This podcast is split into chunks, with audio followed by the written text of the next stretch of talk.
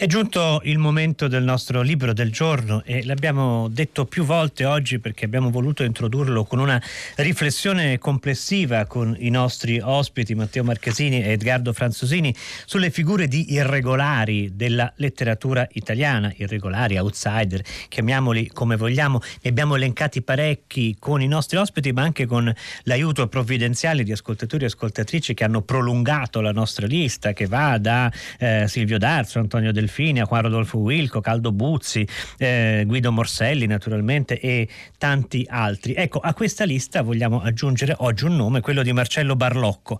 Marcello Barlocco è autore del nostro libro del giorno che si intitola Un negro voleva iole, racconti scelti e aforismi inediti, pubblicato da una casa editrice di Macerata, Giometti e Antonello. Con noi c'è proprio Gino Giometti. Buon pomeriggio. Sì, buon, buongiorno eh, Giometti si trova negli studi di Ancona che sì. ci hanno permesso questo collegamento, li ringraziamo.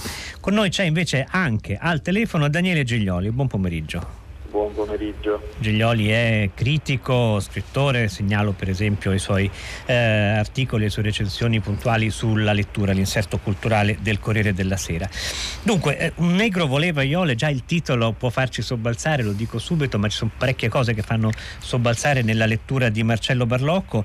Ehm, questo è una raccolta di racconti che hanno sostanzialmente una origine comune, un volume intitolato I racconti del babuino da cui sono in gran parte tratti, c'è poi una serie di aforismi che costituiscono la seconda parte del libro e ci permettono di scoprire o riscoprire, ma penso per la maggior parte di noi eh, scoprire un autore che era veramente molto poco noto, eh, scomparso nel 1972. Allora, eh, Gino Giometti, cominciamo a tracciare un quadro della vita di Marcello Barlocco. Dunque, la vita è abbastanza diciamo, si può ricostruire, ricostruire ma un po' a chiazze, diciamo, perché non, non, non c'è un, un racconto diciamo, omogeneo di quello che si, si, po- si, possono inquadrare come dire alcune zone della sua esistenza dalla giovinezza in cui lui viene da una famiglia di farmacisti di Genova è nato nel 1910 e mh, mm, dopo mh, e doveva diciamo fare normalmente avrebbe dovuto fare la carriera di farmacista eh, però poi diciamo, dato il suo carattere irrequieto diciamo, viene condotto ad imbarcarsi nelle navi, da intraprendere una eventuale carriera in marina, cosa che non, non, non riesce, eh, lui torna e riprende gli studi e diventa farmacista. E questa cosa comunque lo, um, dura poco tempo, insomma, e, e eh, probabilmente già eh, quando si trova in marina comincia a fare esperienze di, di, di, droghe, dal, dal, dall'ashish, probabilmente dopo la morfina, insomma, eh, comincia a fare, come dire, la sua irrequietezza, diciamo che comincia ad accentuarsi. Ecco. E, mh, mm, dopodiché, eh, da quello che sappiamo, appunto, nel dopoguerra, eh, lui mette su anche famiglia, cosa che però abbandona, abbandona quasi subito, e nel dopoguerra, tra la seconda metà del, de, degli anni 40, diciamo, lo troviamo a Roma a fare una sorta di, di bohème d'artista ed è lì che diciamo, comincia a scrivere le cose più, più interessanti. Lui aveva Beh, una cosa assurda che aveva ha scritto anche un romanzo di, si parla di un romanzo di mille pagine che poi lui ha, ha smarrito in una situazione eh, rocambolesca quando, dopo essersi addorme, addormentato dentro un bagno pubblico perché non aveva dove dormire usava le, questo manoscritto come, come cuscino insomma. E comunque in quegli anni lui compone questi, questi racconti che eh, continua a scrivere anche dopo, però diciamo che il, il grosso fanno parte di, di, di, quel, di quel, periodo e, e, e, furono raccolti in questa, in questa, raccolta che si chiamava I racconti del babuino che uscì nel 1950 ed ebbe una, una, anche una menzione al, al, al, al premio Viareggio eh, in cui lo si definiva una fantasia assolutamente inconsueta nell'odierna letteratura contemporanea. Ecco, lui ha, ha questa caratteristica ed è per questo che noi siamo stati entusiasti di, di pubblicarlo, che non si capisce bene da, mm. da dove esca fuori. Insomma. Aspetti, la interrompo allora sì, su questo punto perché vorrei chiedere aiuto alle competenze di, eh, certo. eh, proprio di, di, Daniele Giglioli. Perché c'è un, ehm, uno degli aforismi di eh, Marcello Barlocco che sono raccolti nella seconda parte di questo volume che forse ci aiuta a collocarlo ma in riferimento a una serie di nomi di cui alcuni sono ancora ricordati e molti altri no. Eh, dice, dice, Barlocco eh, l'ambiente letterario e giornalistico italiano è come una magica scatola sorpresa che reca esternamente incisi a caratteri d'oro gli affascinanti nomi di Leonida Repaci, Oreste Mosca, Franco Calamandrei Ugo Moretti, Franco Servello, Mario Mario Mango, Giovanni Fallani, Tullio Cicciarelli, Giancarlo Fusco, Tony Bonavita. Ma poi ecco che senza avvedertene schiacci un bottoncino e ti saltano fuori i repellenti serpentelli che a nome Bigiaretti, Vigorelli, Festa Campanile, Maurizio Ferrara, Sciortino, Ravegnani Senior, nonché il livido spettro di Longanesi. Ecco, sono come tanti punti di riferimento, tra l'altro c'è questa prosa eh, divertita e divertente che a volte eh, si trova in Barlocco. Ci aiutano eh, Giglioli a capire dove si colloca Barlocco nel panorama letterario dell'epoca? No, purtroppo no, sembra un elenco immaginario, almeno a me le mie competenze che lei evocava prima sono un po' in panne, nel senso che no, perché in effetti conosco, altri esatto, mi, sembrano nomi, esatto. mi, sembrano nomi, completamente di invenzione. No, no, sono veri, non, li abbiamo controllati, ma non, tutti, non, però tutti, non tutti sappiamo. Veri, sono però tutti dico, veri. un'invenzione a me nel senso che io non li ho mai eh, non li ho mai sentiti nominare. In ogni caso non mi viene nessun, nessuna capacità di ubicarlo. E se io le, certo, le pongo la stessa domanda a partire invece dai racconti stessi, ci aiutano a collocarlo? Ah, a partire dai racconti stessi, guarda, le leggo una, visto che lei ha letto uno degli aforismi che sono messi in fondo al volume, a detta delle cimici gli uomini sarebbero degli stravaganti esseri che vanno a letto con l'esclusivo scopo di grattarsi. Ecco, io credo che tutti questi racconti potrebbero stare sotto questo motto, sotto questa impresa. Sono dei racconti che veramente che hanno la caratteristica di non assomigliare a niente e a nessuno. Io non avrei saputo ubicarli negli anni 50, così come negli anni 60 o negli anni 80, se il libro mi fosse giunto ad Estoto, insomma, senza il nome senza il nome dell'autore. Se non ho capito male, voi inserite Barlocco all'interno di una galleria di scrittori, diciamo così, irregolari, se non ricordo male l'aggettivo. Sì, abbiamo usato questo aggettivo.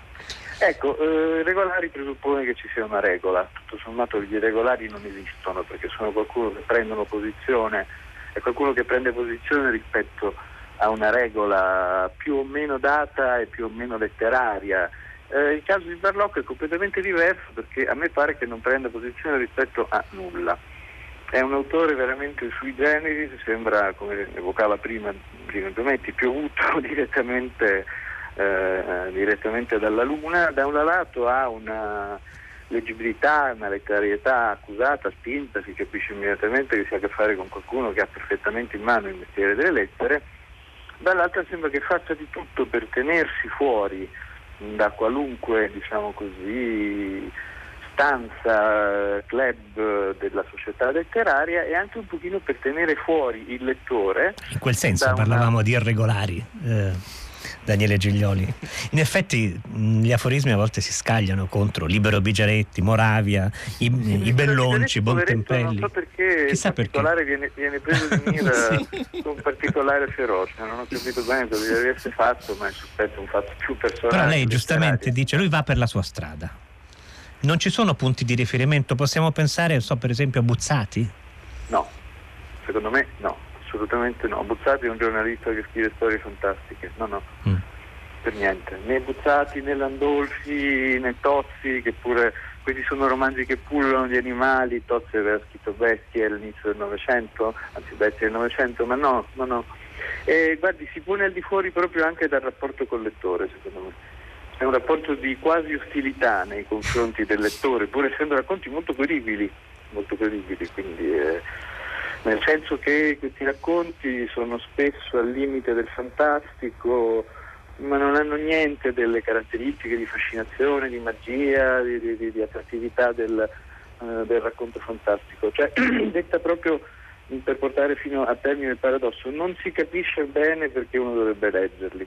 All'autore sembra che non faccia piacere che il lettore li legga eppure si leggono con enorme con, piacere. Con grande piacere, sono appunto dei racconti con un forte elemento fantastico, molto spesso perlomeno noi abbiamo una registrazione di Barlocco stesso che legge il racconto, uno dei racconti del libro, Le mani, possiamo ascoltarne un brano.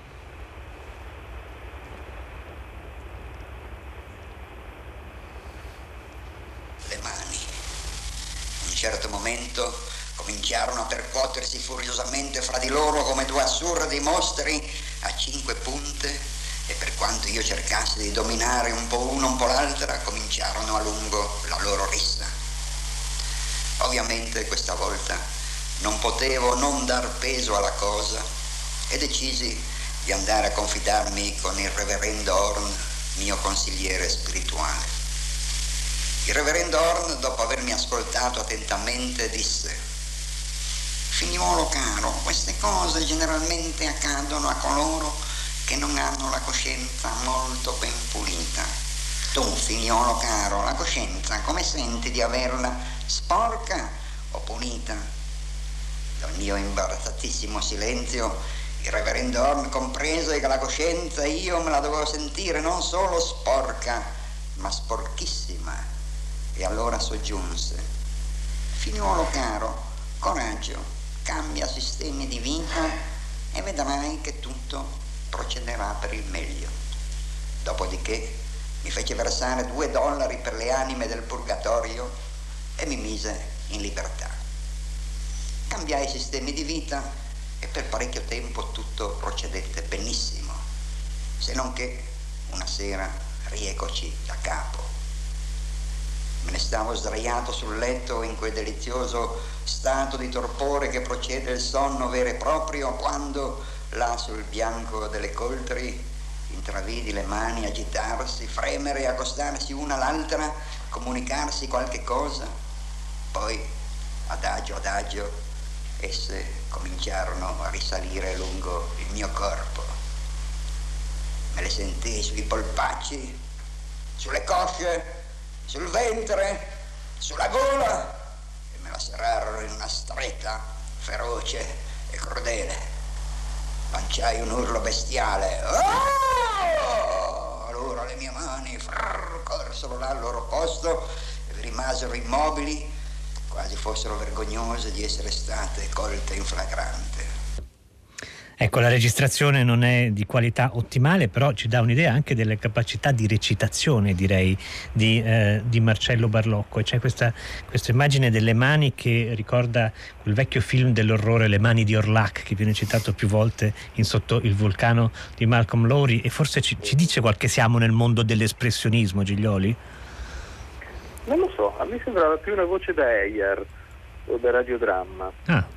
Eh, quella, con, quella, con, cui parlavano gli avvocati, per esempio, non so se vi è mai capitato di sentire una ringa degli anni 40 o 50, c'è qualcosa di ufficiale e insieme di, di, di scocciato, di, di, parodiato, di nasale, insomma, nella, nella, voce, nella fonè proprio che abbiamo sentito adesso e c'è anche nella, c'è anche nella scrittura. C'è anche nella scrittura.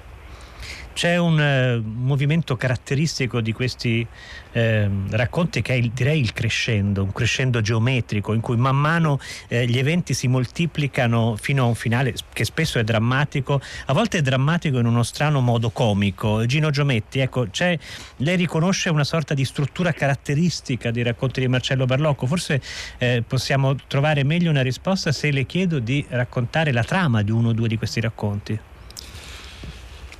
La trama è una cosa strana perché prendono traiettorie uh, assolutamente impreviste, quindi è difficile fare una, una, ricostruzione, una ricostruzione, omogenea. Però il, per dire il, il primo racconto, quello, quello, che dà il titolo, dà il titolo alla, alla, raccolta che, che, io reputo tra i, mh, un, eh, veramente un capolavoro, insomma, è la storia di questo di questo giovane adolescente che, appunto, che, che, che, viene chiamato negro, viene chiamato da, dalla ciurma e que, questa cosa ricorda un po' le, le, la, sicuramente l'esperienza anche di, di marinaio, di, con cui eh, lui pur descrivendolo, è stranissimo il punto di vista del narratore, lui pur descrivendolo qua, quasi come una specie di minorato, insomma, no?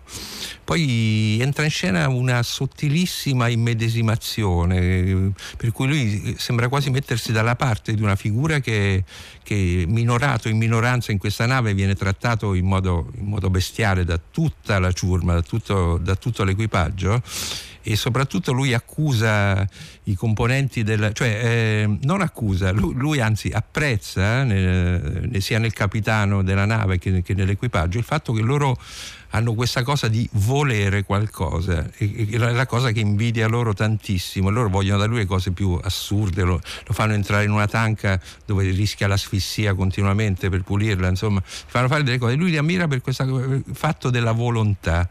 E poi a un certo punto scopre questa figlia del capitano, questa Iole, eh, che lo travolge insomma in qualche modo. Però è, è, una, è, una, cosa che quando si entra nella lettura nella descrizione delle cose secondo me di, di altissimo livello. Quando si parlava di, pre, di precedenti letterari secondo me bisogna andare mh, mm, abbastanza nella letteratura uh, europea, insomma, nella letteratura internazionale per trovare precedenti. Si è parlato di Allan Poe, di Kafka, anche se appunto non, non ci si può avvicinare a queste, a, a queste, figure, a parte che secondo me quando, quando, quando Barlocco parla degli, degli animali mi ricorda un certo Kafka, mi ricorda il cane, mi ricorda la scimmia. Mi il racconto sugli urogalli. Eh. L'urogallo, questa figura meravigliosa che viene ucciso dai cacciatori nel momento in cui sta cantando. Insomma, ci sono, ci sono tutta una serie, secondo me, di antecedenti. Si, si, si sono fatti de, dei riferimenti anche appunto a Landolfi, che, che però appunto secondo me c'entra, c'entra poco. Insomma. Mm. Però, però è, è una, secondo me è una prosa che che avvicina secondo me la letteratura italiana e questo è il bello che, che noi abbiamo riscontrato nel pubblicarlo a un, a un filone di letteratura di letteratura che va oltre, sicuramente va oltre la, la, tradizione italiana e soprattutto di quegli anni. Una cosa bella come l'ha definito un, un amico uh, Barlocco dopo aver letto un racconto, un amico che tra l'altro sta anche a Radio 3, ha definito un, un Landolfi americano che ha letto Lovecraft. Potrebbe che, tro- che la trovo non male come, come, come definizione. Eh, Giglioli, qual è il racconto che l'ha colpito di più? Ma sono vari, quello che ha appena nominato Gino Giometti, La Gatta, eh, quello degli Urogalli, mi ha, mi ha, colpito in particolare quello eh, di un signore che compra una cocorita, dopodiché scopre che la cocorita legge un poderoso manuale di filosofia e lo postilla dicendo cose più intelligenti di quelle che c'erano dentro, poi dopo si innamora del suo padrone, lo convince a amarla, si accoppiano, fanno un figlio, un coco uomo. e la Cocoritta con argomentazioni molto stringenti lo convince a uccidere questo ibrido dicendogli per di più ma perché piangi? Che cos'è questa stupida convenzione che voi umani avete eh, di piangere quando soffrite? Se soffri devi ridere, ridi, ridi, ridi, ridi, ridi. Ed è una cosa curiosa perché in questo romanzo Homo sapiens, cioè l'uomo del desiderio, lo diceva prima Gino Giometti, no? il, il negro, come mm-hmm. si mhm. dice perché è scritto così, è detto così, il negro è ammirato dai bianchi perché loro vogliono qualcosa da loro e lui non sa volere. Ecco, in questi racconti la cosa che colpisce è la regressione di Homo sapiens a uno stato di non saper bene che volere, mentre noi consideriamo Homo sapiens il padrone dell'evoluzione del desiderio, no? E le bestie invece animate ugualmente dal bisogno. Invece le bestie sono sapienti, sono sapienti a volte sono ingannevoli. Per esempio ci sono dei cucù, ascoltando il numero dei versi che fanno si può desumere quanti anni rimangono da vivere. Purtroppo fregano. A un tizio gli viene detto che 10 Q, Q, Q, Q, Q vuol dire che vivrà altri 10 anni invece muore eh, la, notte, la notte stessa. Quindi tutte le prerogative ulissiche, diciamo così, che noi siamo abituati a attribuire ai nostri eroi dalla preistoria, sono come trapassate agli animali. Gli animali hanno più spazio d'azione, hanno più pensiero, hanno più desideri, hanno la dialettica, laddove gli uomini invece arrancano e, e non capiscono bene quello che dicono, quello che fanno, quello che fanno gli animali, quello che loro stessi vorrebbero volere o vorrebbero credere di volere. Del resto ci sono umani che si eh, riproducono con animali o che si trasformano in animali, quindi eh, sì. questa animalità poi è un modo, eh, ancora una volta, per parlare dell'umanità, direi Giglioli. Una post-umanità. Io non una post-umanità. Di qualcosa, ecco, l'unica cosa in cui io vedo l'accostamento possibile con, con Kafka, eh, nel quale Kafka eh, viene sempre fatta intravedere il barlume della speranza, anche se ci viene chiarito esplicitamente che non è per noi. Eh, questo ho detto, certo esiste la speranza. L'impossibilità dei corvi. Ma non è per noi. Qui è esattamente il contrario invece. Qui secondo me c'è stata come una regressione di era. Cioè gli esseri umani si trovano in un mondo che, eh, come abbiamo appreso tutti dolorosamente, non è stato creato per noi. Allora ci siamo inventati la tecnica e il linguaggio per dominarli, adesso la tecnica e il linguaggio per dominare il mondo non funzionano più. Non funzionano più, siamo, un, siamo tornati a un'era di quelle che si chiamavano incene, e sicuramente non è antropocene, in cui, in cui, essere umani è piuttosto scomodo, ecco, piuttosto scomodo e piuttosto disagevole. Per questo dico che non sono racconti fatti diciamo così, per accarezzare il pelo del, accarezzare il pelo del lettore chi si diverte auguri, diciamo, però non, credo, che, credo, che, si perda qualcosa. In effetti c'è questa formazione scientifica di Marcello Barlocco che emerge poi spesso per, Berlina, per mettere alla berlina proprio la scienza. Eh, Giometti, Gino Giometti, pubblicherete anche il romanzo di Barlocco? Sarebbe bello riprenderlo, sì, ci stavamo pensando e speriamo di, speriamo di farlo. Questo, diciamo, queste, I racconti secondo noi sono... Eh, quello più un racconto lungo, diciamo, funzionano il romanzo. meglio del romanzo. Forse insomma. funzionano meglio, però un romanzo del, del 52 stiamo... che si intitola Veronica, i Gaspi, Gaspi e, Monsignore. Monsignore. Ma il libro del giorno di cui invece abbiamo parlato con Gino Giometti e con Daniele Giglioli, che ringrazio per averci dato una mano, si intitola Un negro voleva Iole, racconti scelti e aforismi inediti di Marcello Barlocco, pubblicato da Giometti e Antonello, editori in Macerata. E adesso un saluto a tutti coloro che ci hanno seguiti nel corso di questo pomeriggio, eh, da Tommaso Giartosio in conduzione, da Susanna Tartaro, curatrice di Fahrenheit, da eh, i tecnici Enrico Murgia e ora alla console Manuel Francisci, da Benedetta Annibali alla regia e Carlo D'Amicis, Michele Demieri, Lea Gemmato, Clementina Palladini, Daniela Pirasto e Laura Zanacchi nella nostra redazione. La linea ora passa a 6 gradi con Paola De Angelis.